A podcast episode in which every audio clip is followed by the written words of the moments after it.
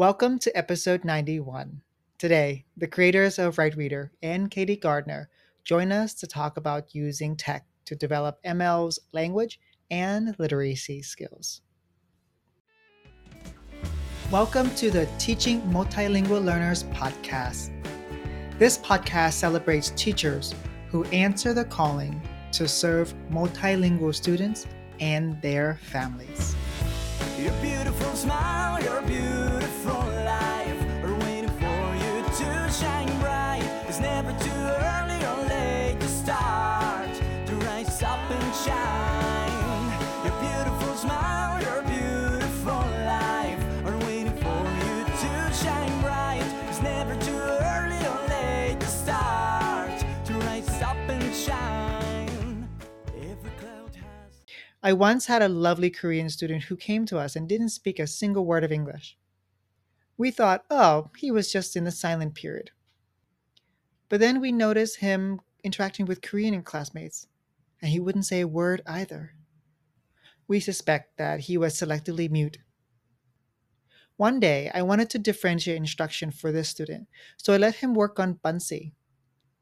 It's like an online presentation platform. When I came back, I was shocked to see his work. His presentation showed that he understood the content, and more shockingly, he was able to write in English. Moreover, the way he created his slide showed deep critical thinking. He still didn't say a word when he was working on the presentation. It was the first time I saw him as a capable learner. Now, this episode is not about Buncee. It's about technology in general.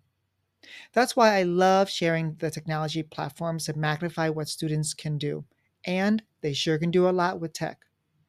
You're going to hear this podcast in audio form, but I recommend that you also view it in video format because Katie Gardner will share her slide and share examples of how students use WriteReader. Now, on to today's podcast. I want to welcome Barb Begg, Katie Gardner, and Jannis. Jannis, I don't know your last name. Madsen. Well, welcome all the way. Well, I have Barb and Jannis all the way from Denmark, and Katie is coming from to us from North Carolina. We're so honored to always have teachers who are using platforms and platform developers because I feel like the developers are our co-teachers in so many ways. And Katie is going to be showing us how you use ReadWrite. So welcome to the three of you.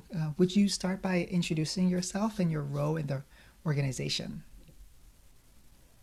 Sure. Thank you very much for having us, Tan. I really appreciate it. So my name is Babar Baig.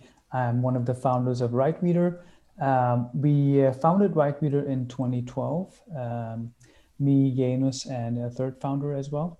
My own background is from, I've been working at the Danish Society of Engineers. I've been doing a lot of marketing jobs as well. And I met Jannis back in 2012, where we actually founded WriteReader. So it's a kind of an interesting story. I'll just wait till Jannis have introduced himself, and then we can take it. Okay, let me go on then. I'm actually the one who come up with the idea of WriteReader. And the idea came actually in the classroom. I have worked as a teacher for like 16 years and taught language, art, and math. And besides that, I have actually been doing a lot of learning materials. I think I have actually made more than 50 of those. So actually, I went to attempted a course about how to learn students to read by writing. And based on that, I actually started a very small project at my school with my colleagues. And I worked with that method for like 2 years. And along with that, I actually start thinking of how I could build a tool that could make it easy for young students or emergent writers to become authors from a very, very young age. And that was actually how we started the idea of WriteReader. And then based on that, I actually get in contact with Barbara. And as Barbara said, back in 2012, we founded WriteReader. And hi, I'm Katie Gardner. I'm an ESL teacher, English as a second language teacher in North Carolina. And I think I have been using WriteReader in my classroom with my learners since at least 2012, 2013. It's been a long time. So yeah. I am a loyal follower user of WriteReader, and I love it so much. And I've just seen how much it's helped my students in reading and writing. And I'm just so excited to kind of share about the program. Well, Katie, you're the reason why we're here together, because you emailed me, and of all the teachers that I know, you're one of the experts I consider in early childhood and young elementary school students, but also your ability to use technology meaningfully, not as a tool for fun, but actually a tool for learning. And so anytime you're an Apple Distinguished Educator, which is very hard to get, you're also a nationally board certified teacher. So anytime that you're like, hey, I have this program, I think you really should talk about it. And I was like, that's all you need to say, Katie. If you have christened it, then I will listen. And then I kept seeing Valentina. I saw that Emily did a workshop for it. And then you told me Valentina as well. And I said, okay, let me continue to share with the audience. So that would be really great if you, Barb, you said you wanted to talk about how it started. Yeah, so I was not into edtech at all. The only edtech experience I've had is being a parent, you know, which can also be a lot. But I was more into engineering and marketing. I had a famous blog about digital transformation here in Denmark, and Jannis was reading that blog, and he reached out to me and said, "Hey, Babar, I want to talk to you. We have a big problem in education. All the new digital devices are coming in. I have an idea on how we can actually transform the education." And what really struck me was that when Jannis told me that, because I didn't know that, he said that 15 to 20% of all the students who leave 10th grade in Denmark are functional illiterate, meaning that they're struggling with basic reading and writing skills.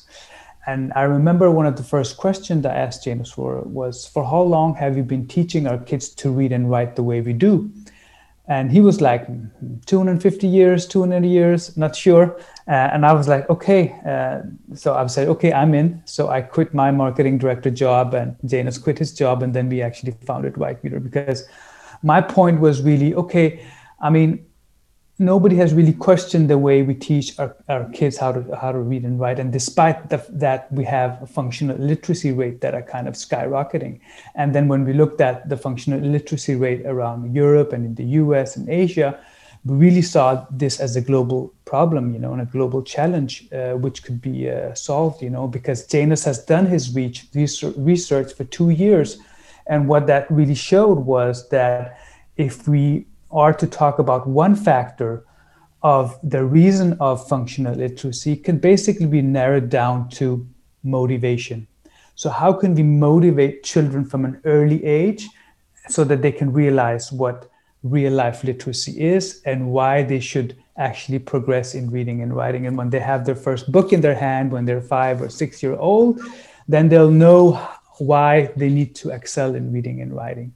So that's why we created a platform where, regardless of interest, any child can become an author. They can choose their interest. If they're interested in writing about dolls, fairy tales, their family, whatever, you know, we can engage children from an early age and motivate them for their written language.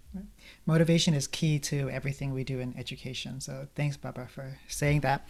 Jannis, can you talk to me about, can you share your research about what you found for 2 years regarding literacy and... I mean, I'm not a researcher, but I did some research in the classroom, and actually based on that, I contacted a researcher, and he made, together with some of his colleagues, made a small research project for like a year. And then we have actually I think we have been into like 3 or 4 research projects so far. And right now we are in a project that are done together with the Danish Pedagogical University and the Danish Technology University. And that's actually one of the greatest studies about students' early writing. And we are having, it's 1,500 students that we will follow for a period of 3.5 years. Wow.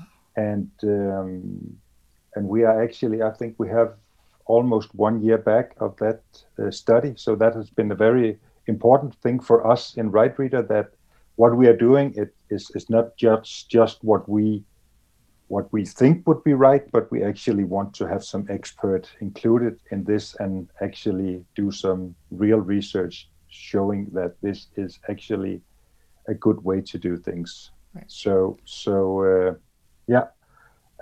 right now we are part of 2 research projects, and actually the big one is actually about how to implement machine learning into early writing. So that's very, very interesting, and also have I think have a big potential in the future. How can we actually, based on machine learning, help students to be better at reading and writing? Well, we'll have to have you back on after 3 years for you to share the research findings. And so that's really great to know that there's academic research behind your platform. Jannis, would you tell us about, you said you wanted to see if you could teach learning through reading, with writing through reading. Would you talk more about that and when you were in the class? Yeah, what we normally do, and I actually think that's the same all over the world, we learn the students the letters and the letter sounds, and then we actually start putting the letters together to words and starts to read. But what we actually see is that could be quite hard and a long way to go through all the letters. So instead, it actually can make sense and be very motivating to start writing, because you can actually write even though you haven't learned how to write.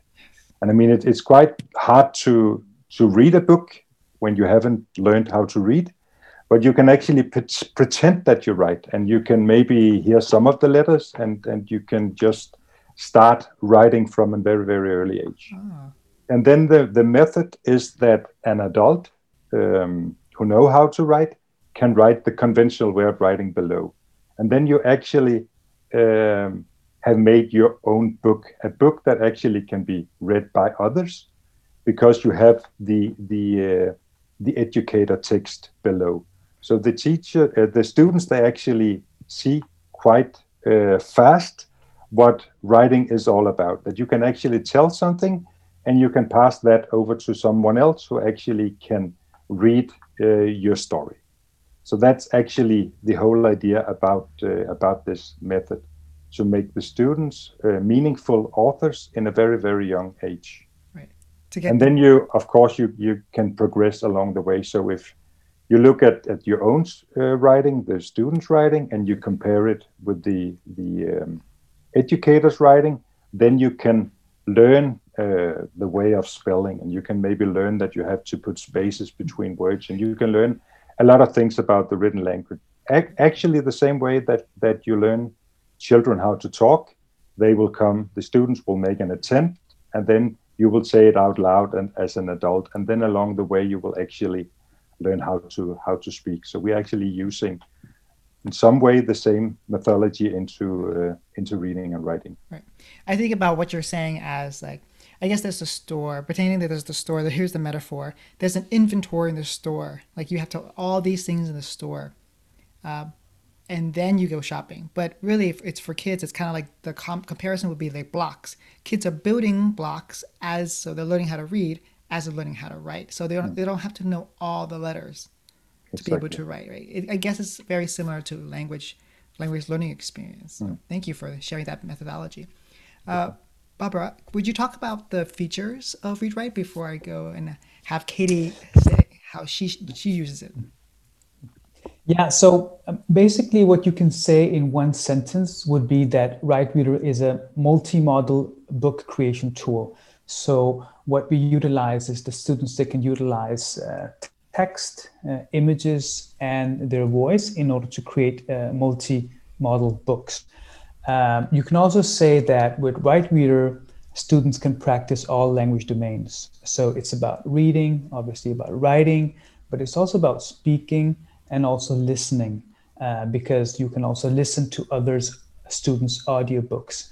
and practice language domains through that as well. But not only limited to these four language domains, it can also be about presenting skills, 21st century skills, because there's a lot of collaboration in it.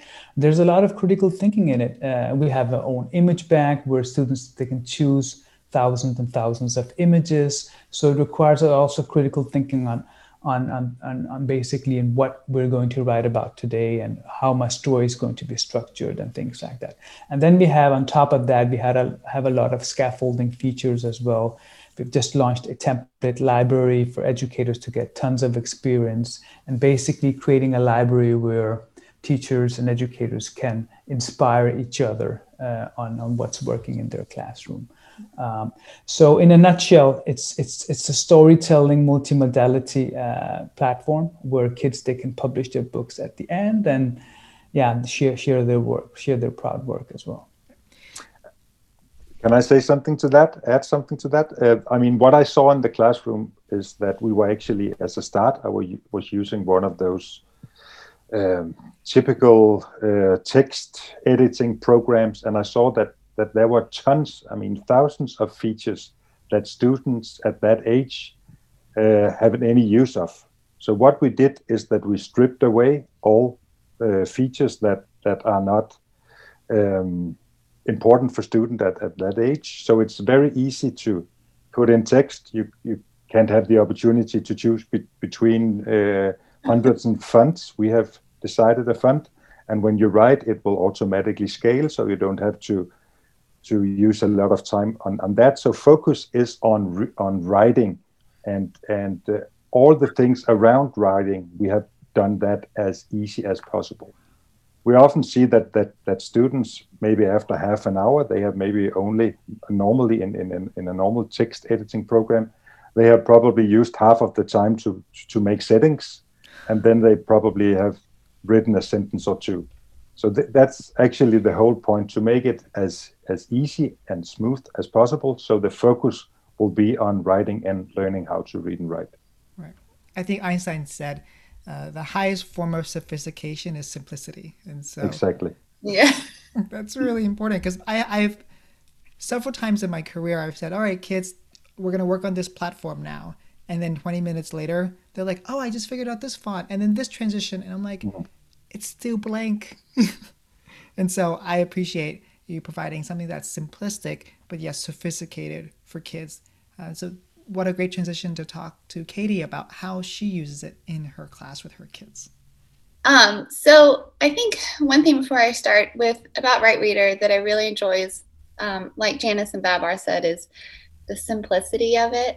It's just so easy for my students of all ages to use. My kindergartners use it. My fourth grade ESL students use it. So I have other educator friends that use it middle and high school. So it can really be used in any grade level. And as we have found this past year, it's been a great tool to use in any kind of learning environment. So when we were all virtual last spring, we were still able to create books and practice these literacy skills and language domains. I've used it in our hybrid setting at the beginning of the year, when we were both in and out of the classroom, and then when we're all face to face. So it's really adaptable to any kind of learning environment. And the fact that it's web-based has been great, because there's no downloading apps. How do I, the students can use it no matter where they are.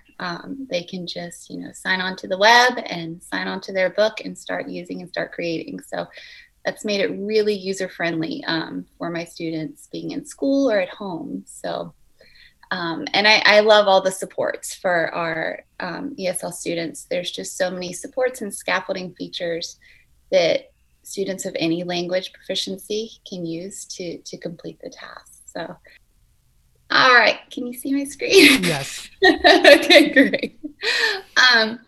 So I just wanted to kind of touch on some of these features. Tan, when you sign on and you create your class as an educator, the neat thing about it is these different settings that you can use. And I'll go down here to the page types. So there's different kind of page layouts that you can select to use and creating your book or for students to create their book. I really enjoy this student text, educator text. It kind of goes to support what Jannis was talking about earlier, how the students can use that inventive spelling in the student text box. And then as an educator, I can go back and either write it correctly for them to see how to rewrite it or make comments, or it's a great way to create bilingual books as well. And then if you choose this Children Can See Each Other's Book tab, if you turn that on, it's a great way to kind of create this virtual book fair opportunity for students. So I see a tab for activated page types. So there's a student text, so students are making the text. There's image and student text, so that's self-explanatory. And then the last one is image, student text, and editor text, educator text. So you'll be collaborating with that as well. Okay. Mm-hmm. And there's also which is great for our ESL teachers, you can be a co-teacher. So I can, my teacher in the regular classroom and I can co-teach and collaborate on books and work on books together, which is great for us. And then here in that template library that Jannis was talking about, if I didn't have time or I just wanted to kind of look at books that have already been made, template books that have already been created, I can kind of filter over here. Like you talked about with your middle or high school students, there's already some resources created that you could use or format to help your students with the different subject areas as well. So you can use those or you can create your own, which is really nice. So I was going to share one of the books my fourth graders created. So we were doing a unit on video games and using just something that the students were super interested in and motivated in to kind of practice those language skills. So this was a book template that I created, and students were able to use this template to then create their books. Oh, so you made the template for them. Mm-hmm. So you can make a template or you can choose one that's already made. So this is one I created for them.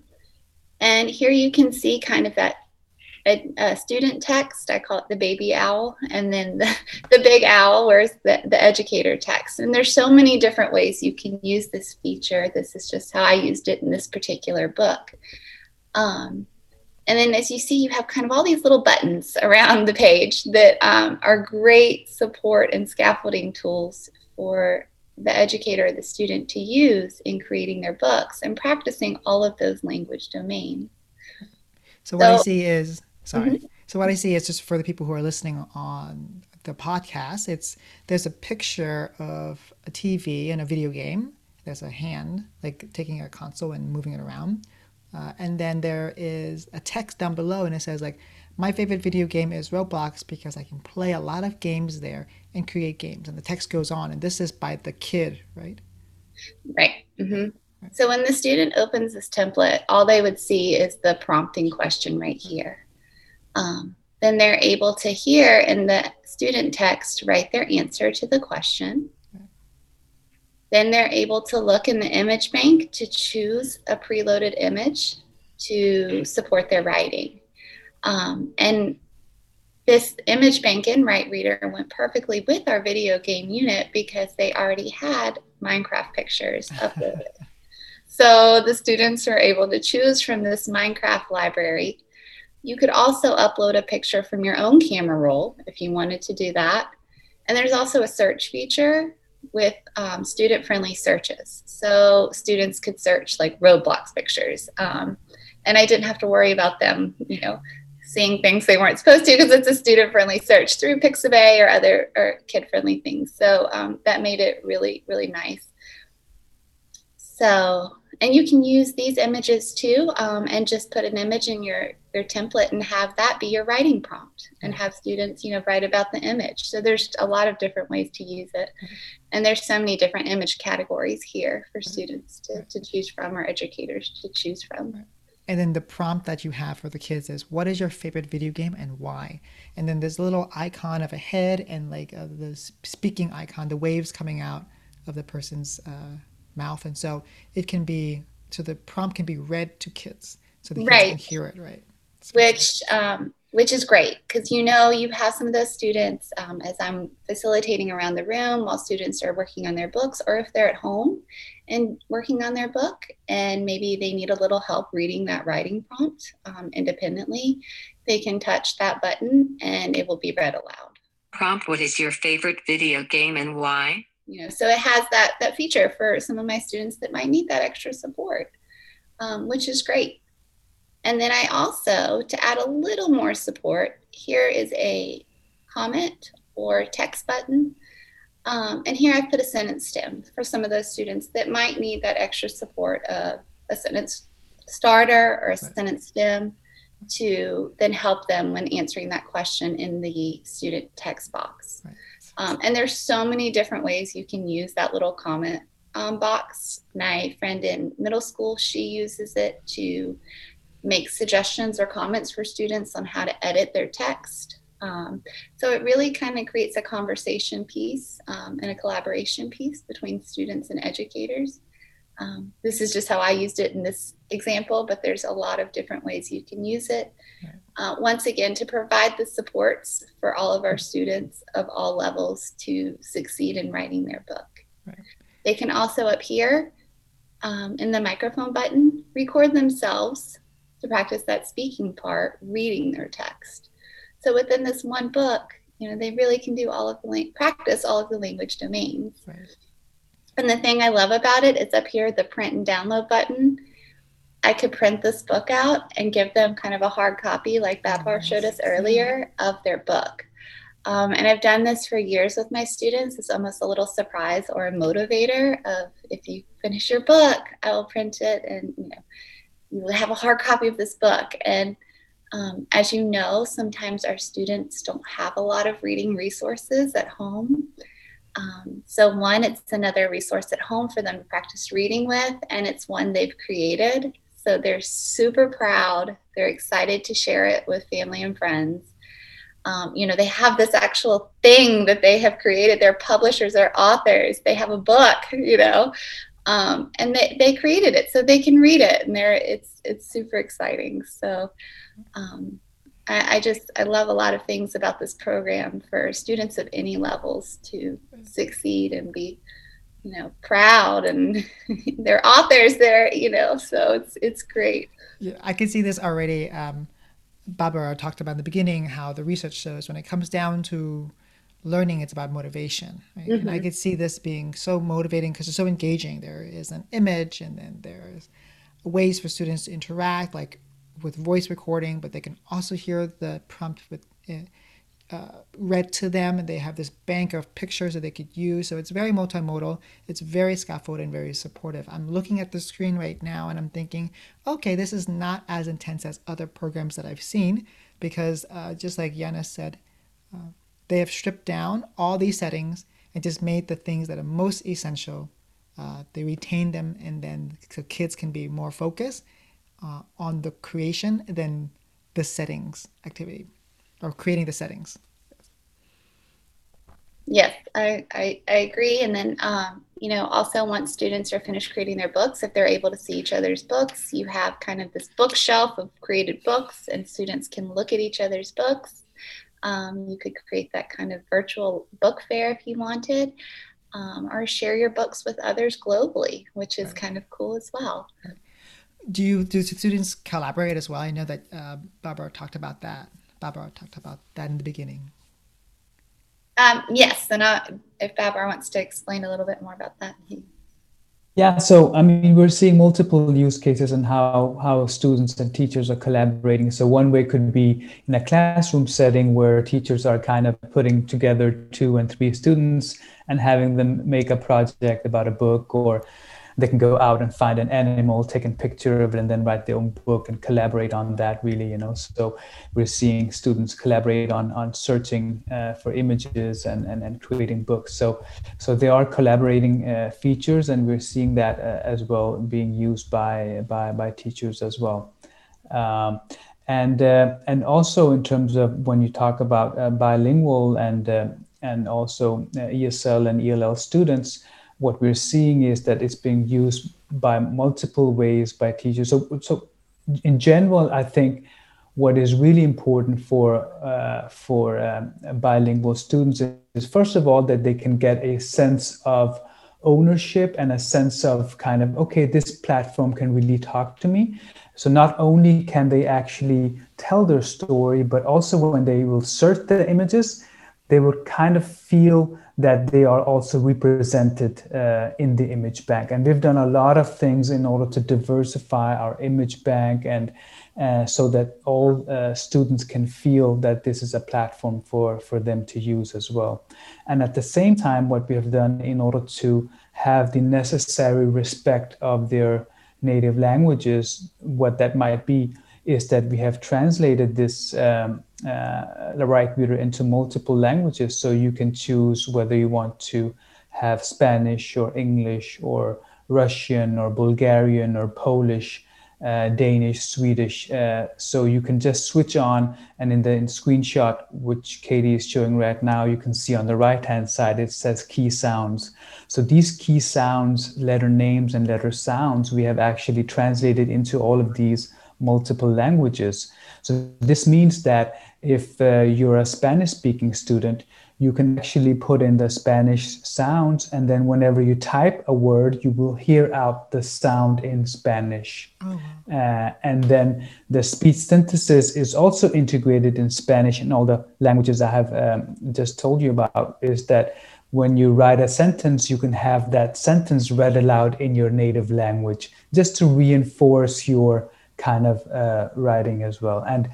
And we're seeing teachers as well that they're enabling the students to make a writing attempt in their native language, and then the teachers are translating that native language attempt into English. So this is a really nice way for students to see, okay, I'm writing my own native language on the level I'm in, and this is the English translation of that, and then I can hear it out loud. So as Katie also said, there are multiple ways for students to use this, and especially ELL teachers. And we have a lot of ELL teachers across all the states in the US that are using WriteReader to reinforce their students' learning. I love that. You're talking about, in our field, we talk about using the home language as much as possible in the beginning, right, to help kids engage. And I love that. I guess imagining this, when you have a student who is very fluent in their home language, they come to the US or Canada or an English-speaking country, and then they struggle to communicate. It's not that they struggle to communicate in their home language, they struggle to communicate in English. Now with this platform, kids can use their home language, let's say Punjabi or let's say Hindi, and then they're going to be speaking it in the home language, and then it produces text for them in the home language, and then which can be converted back to English. Is that right? Yeah, so the conversion will take place, that will be an adult who would have to understand both languages, who will do it manually for them to start with, yeah. But if the English teacher writes in something and they're having difficulties hearing out the letter names or letter sounds, then they can use the speech synthesis and have the English version read aloud. I think it's really important for students to write a story and tell a story, even if it's in their own native language, because then they can actually use the platform, and they're not just sitting outside of the activity because and rest of the class is doing something. So this is a platform, regardless of their language, regardless of their level of reading and writing, they can engage with, and then they will feel the sense of technology will be the same as rest of the classroom, and then they will gain the confidence from there and onwards. So you're talking about a huge word in our field. We talk about inclusion. And so oftentimes the language learners or multilinguals are, in the past, were taken away and then stored away into their own little room with the, we call that a warehouse model. We used to call that pull out, but now the kids are inside of classes, and now they have the same technology. I say technology amplifies students' skills, what students already bring. And so you're doing that already with WriteReader. Exactly. Yeah. Exactly. So no student will be left behind, you know. Every student can be engaged regardless of their level and their native language, you know, and then, yeah. Jannis, you talked about how ReadWrite is supposed to, the program that you use was to help kids learn how to write as they're learning how to read. Would you talk about how that is done with the version that you have now of WriteReader? Yeah, it's actually the whole idea of starting by writing, because it's actually more easy to start writing before reading. And then I think that there's another point to this, which is also about motivation and making something that are near and dear to the students. You can actually write a book about that could be about your pet. You can write a book about your specific cat at home, but you can go to the library and yeah, of course you can lend a book about cats, but not your specific cat. So actually, that's a huge motivation when you start in writing, that you can actually the students can make something that are near and dear to them. And as Katie said, when they have do the writing process themselves, it's much more easier afterwards to read it. That's just the idea behind the method, that you actually start writing because it's actually easier than read. Normally, we typically do it the other way around, actually. There is something in technology called Bloom's 21, where I'm not sure if you're familiar with it, but we instead of having in Bloom's, we have create as like the top tier. And then you have in the bottom tier, or the first phase, you have like identify and then understand, and it goes all the way up to create as the last. And the premise of that is that, okay, kids have to understand first, and then they're able to identify and then understand, and then moves all the way up.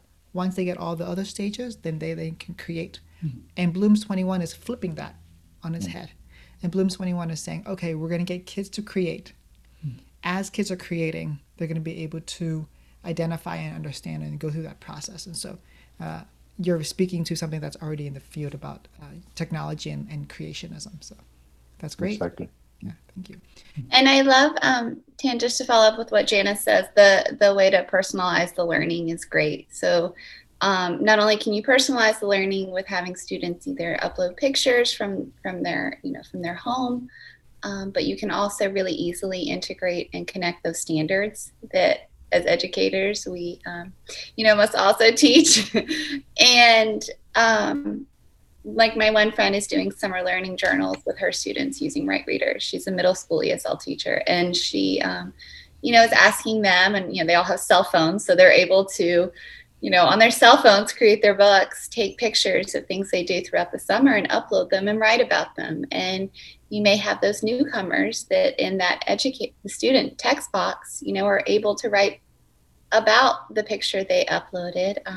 In their native language. And here in that educator text box, she's able to either comment or tell them, how to write it appropriately or correctly in English, or add words to a word bank in that educator text box for them to use to support them. So, or my early learners who might use a lot of inventive spelling in that educator text box, I'm able to support them below it with maybe the correct way to write it. And having those key sounds and letter sounds features turned on is great for students at home that are learning, and they can really hear those sounds correctly and in the words that they're creating and writing. So when they're typing, let's say the word game, so they're typing the word G-A-M-E, and then the key sounds will help them hear the word G-A-M-E, or with the whole word itself? Both.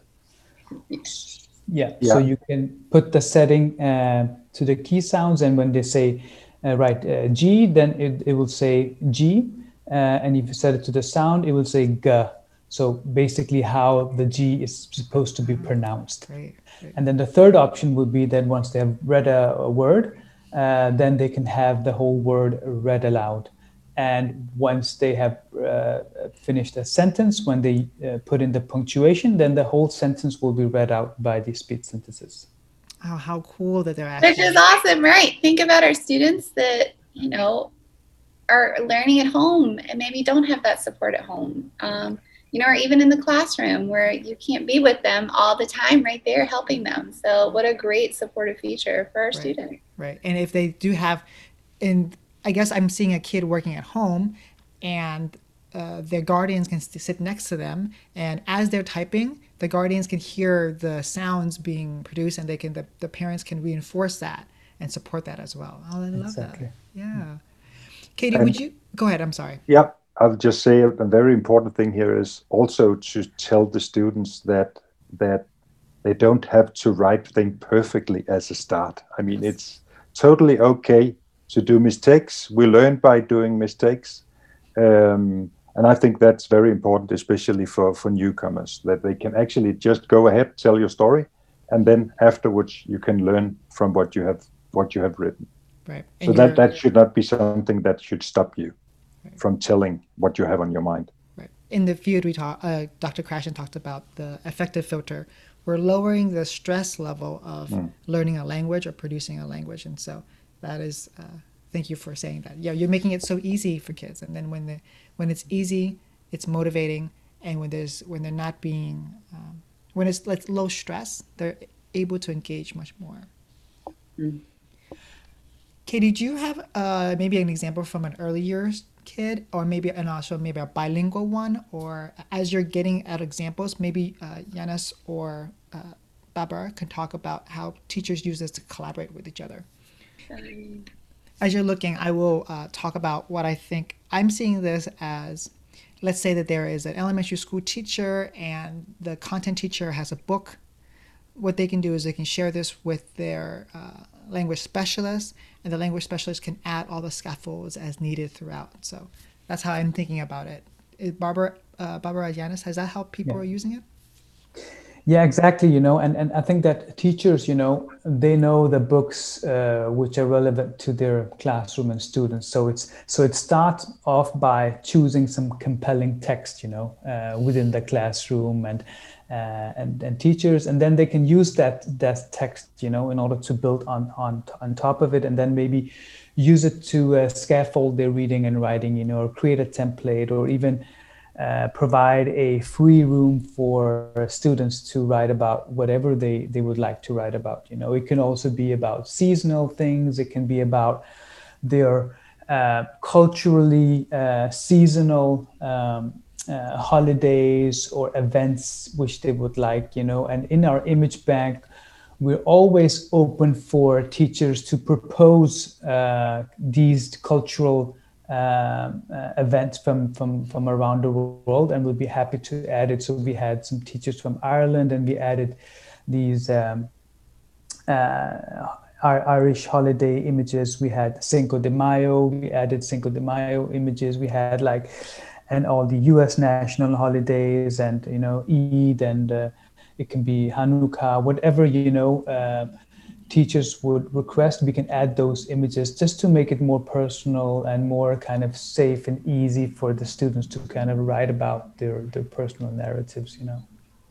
I like every time you talk, Barbara, you sound like an educator, even though you never were in a classroom teaching, because you're using words like responsive, you're scaffolding. I'm like, oh yes. And I know that Katie and Jannis have been educators or are educators. And so it's funny to hear the engineering side of you speak as an educator.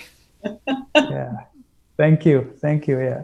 No, I mean, Jannis have had a great impact on me after 12 years. So I'm just kind of mirroring him. So.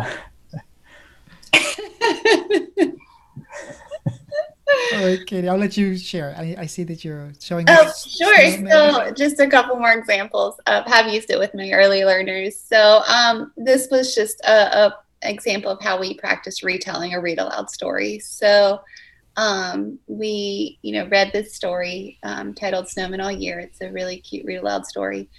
And then we actually built the events from the story with Legos. To kind of have that hands-on manipulative piece, and students created different events from the story with our Legos, and then they used that camera, the camera on their iPads, to take a picture of each event and upload it to their book. and then they could practice their reading and writing by writing a sentence about each event from the story using, you know, those special first, next, then, and last words. So just another example of a way to use it. And then once again, I printed these books. This was around our holiday break and gave the students their books to take home for kind of a holiday gift, which they were super excited about. So I'm reading that. Can you go back to the first page? I'm just This is for the podcast listeners. So I see a little picture of like Lego people under the water or by the ocean. And it says the first snowman pretends to be a pirate. And so I see pictures of a pirate, different boats. In the next picture, it says, next snowman goes to the fair. And you see a little like Ferris wheel thing. And you see a little background with like fireworks. And you see like a seesaw thing. And so kids are adding relevant images to really support their writing. Yeah. Right. So here they've created those images with the Legos, and you know, you can use the image bank. And here's just another example of a way to use images they created on the camera roll. And like Jannis said, you know, here the text might not be perfect, you know, and that is okay. Then snowman learns how to swim. Yes. And you're seeing a house with like several pools, and kids, Lego people are jumping into the Lego pool. Super cute. The last snowman goes trick or treating, and he gets candy. And so we see Lego costumed up things, people walking around to different houses with little buckets in their hands to represent like getting bags of candy. So very cute. And then, so very, very, very simple. And then one other way I've used it with my early learners is creating our own fairy tales. So this was also from the image bank. There is like a fairy tales part of the image bank. So if you go up here and look, there's one that supports fairy tales. This was during a summer learning program, and we created our own fairy tales using these uploaded images. Students were able to select the images and then kind of create their own fairy tales. And then at the end of the summer learning program, we dressed up as princesses and knights in shining armor, and students used their printed books to read to other educators, parents, and students around the room. So that was super fun, and they loved the experience, and you know, dressing up, but also creating their own fairy tale, and having these preloaded images made it really kind of simple, and served as a writing prompt, you know, for early learners, looking at the image and then writing about it. So I'm so impressed that you have your early learners able to do that. For maybe my middle schoolers, they would sometimes struggle with this as well. So I'm impressed that you were able to do that. Is there a function where kids are saying things and the text appears, like the text writes itself out? I'm glad you asked that, Tan, because I use that dictation function a lot in my classroom with my early learners. So with that, it would be very simple.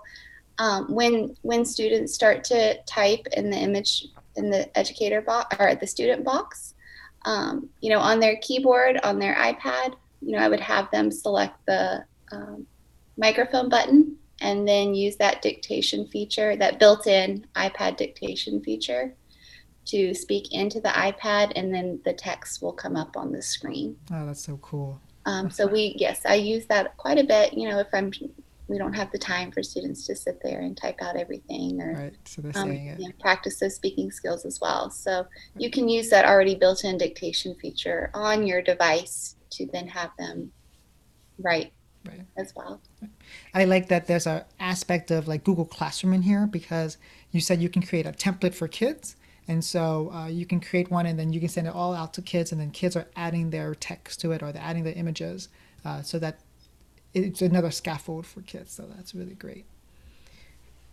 Well, we only have a few more minutes, so I will just I will open the floor to, is there anything that we did not talk about yet? Oh, I guess to talk about like the pricing, or talk about engagement for schools on a budget. Yeah, so we work on a freemium model. So, I mean, it's a freemium model where teachers, they can do a lot, we think. And that's also the feedback we're getting from teachers. So teachers can create up to 60 books, of each classroom with their kids, and they have access to a lot of features. And there are some features which we have defined as premium. It could be like printing and some other features. And then teachers, they can upgrade directly. It's an affordable package. And we also kind of offer discounts to school and district for more than 10 teachers. So, yeah. Yeah, I know you were very busy. I know that a lot of platforms were like, here, we just want to help you during the pandemic. So thank you for making it the freemium model.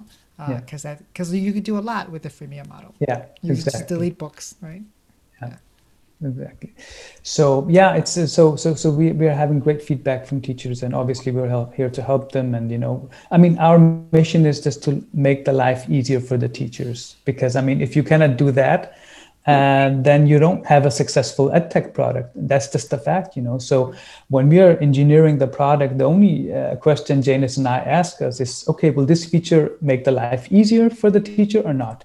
And if we cannot answer positive to that, then we won't go ahead with it, because that's actually the first step. And then the second step is obviously, okay, what about the students, will it make it easier? So for us, as you also mentioned in the start, less is more, it's really about us. Our biggest struggle is how to avoid making new functionalities in WriteReader. That's our biggest struggle, because we don't want to overcomplicate the product. Right. And just looking at the screen, the product seems very user-friendly, very intuitive. If you know how to use email, if you know how to use Google Slide, this is very easy. So yeah. Jannis, can you, let's end the podcast with you. Is there anything that we're missing that you wanted to talk about that we didn't get to talk about? Barbara didn't mention the price for a premium subscription, and that's $39, and that's per teacher per year. Oh, so you can actually add as many students as you like, as many classes, and as Katie mentioned, you can also add co-teachers to that. So I will definitely say that this is affordable for most schools. Yes, it's so affordable. There's another program that I'm working with, and it's for just one teacher. It would be $125, and I begged my school to purchase it, but for $40 for WriteReader, that'd be so amazing. It's very affordable for teachers. So Jannis, Katie, go ahead. No, you're fine. So I would also suggest for educators to also check out the blog posts on the WriteReader website and the webinars. So they have a lot of great, really short, informative blog posts, which how do I use it with Seesaw? How do I use the image bank for writing prompts? Or there's a great one on bilingual books. And, how do I, and they're really global blog posts from educators all around the world. Oh. So it's really great to kind of scroll through those and read those. And lots of different webinars, short webinars, just informing you how to use it or the different features. So. I know, Jannis and Babar, you must be so proud to see how teachers are innovating and doing things that you didn't expect. And then they're sharing it with the community. They're so generous with their time. Yeah, that's a very important point, that what we actually have built is an open-ended tool. And I mean, you can do, as both Babar and Katie said, there are tons of opportunities. And we know that there are a lot of teachers, creative teachers out there. And that's a great joy to see on a daily basis how teachers and kids are using our tool in very creative ways. So definitely. So I always want to say, when I meet with platform developers, I always say, you are a co-teacher. I will never meet, I'm sure in person, I'll be lucky if I get to meet Barbara and Jannis in the future. Katie, I know we're going to meet you in the future for sure, but I want to let you know that let your team know that you are co-teachers in our classes, in Katie's classes. The way that you're developing programs for kids, these features, these app, the platform, you are one duplicating me and Katie. So we have 20 kids. You just with the program, you're duplicating 20 of us, but you're also giving kids the confidence, the motivation, and the skill to be able to learn, right? Then you're also helping parents as well, and you're helping families. Your kids are doing this at home, and they're having their engagement with the family. So you are in homes, in schools, in the community. So thank you for working away on your little computer screens, on your board. You are definitely in our classes. Thank you very much, Tan. Thank you much. Really appreciate it. And thank you for educators like you who are actually spreading the word, you know, and also kind of facilitating on how teachers can collaborate globally, you know, so really appreciate that. Before we recap this episode, I have a favor and an invitation. My favor is to ask you to please review this podcast if you found it valuable, so that teachers like you become inspired and informed in their advocacy work. My invitation is for you to enroll in my scaffolding learning or teacher collaboration courses. I've taken the principles that I've learned from experts in the field. I've applied them to my classes. I kept the things that worked, and I'm sharing all of them in these courses. I hope you consider enrolling. Now, onto our recap. As you listen to this podcast, you can hear the educational intent of WriteReader. It is trying to add another way to teach literacy, and the way we do that is through constructivism and tech. I really love the ingenious way it shows the letter sounds as students are typing, so that they can associate the letters and the sound. I also really appreciate how purposely minimal it is on the user interface side. We want students creating, not being distracted by the settings. If you want to explore another avenue for language and literacy development with the use of low-risk technology, our first step might be going to WriteReader.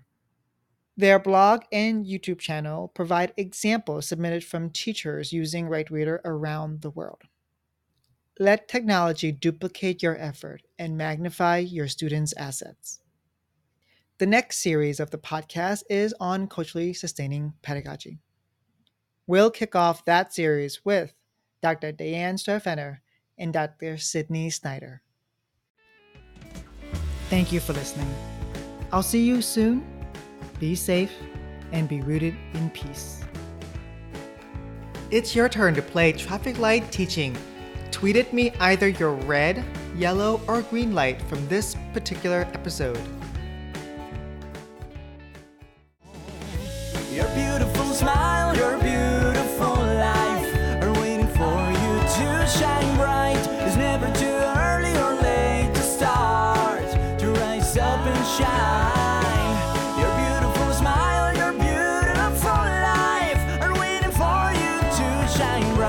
It's never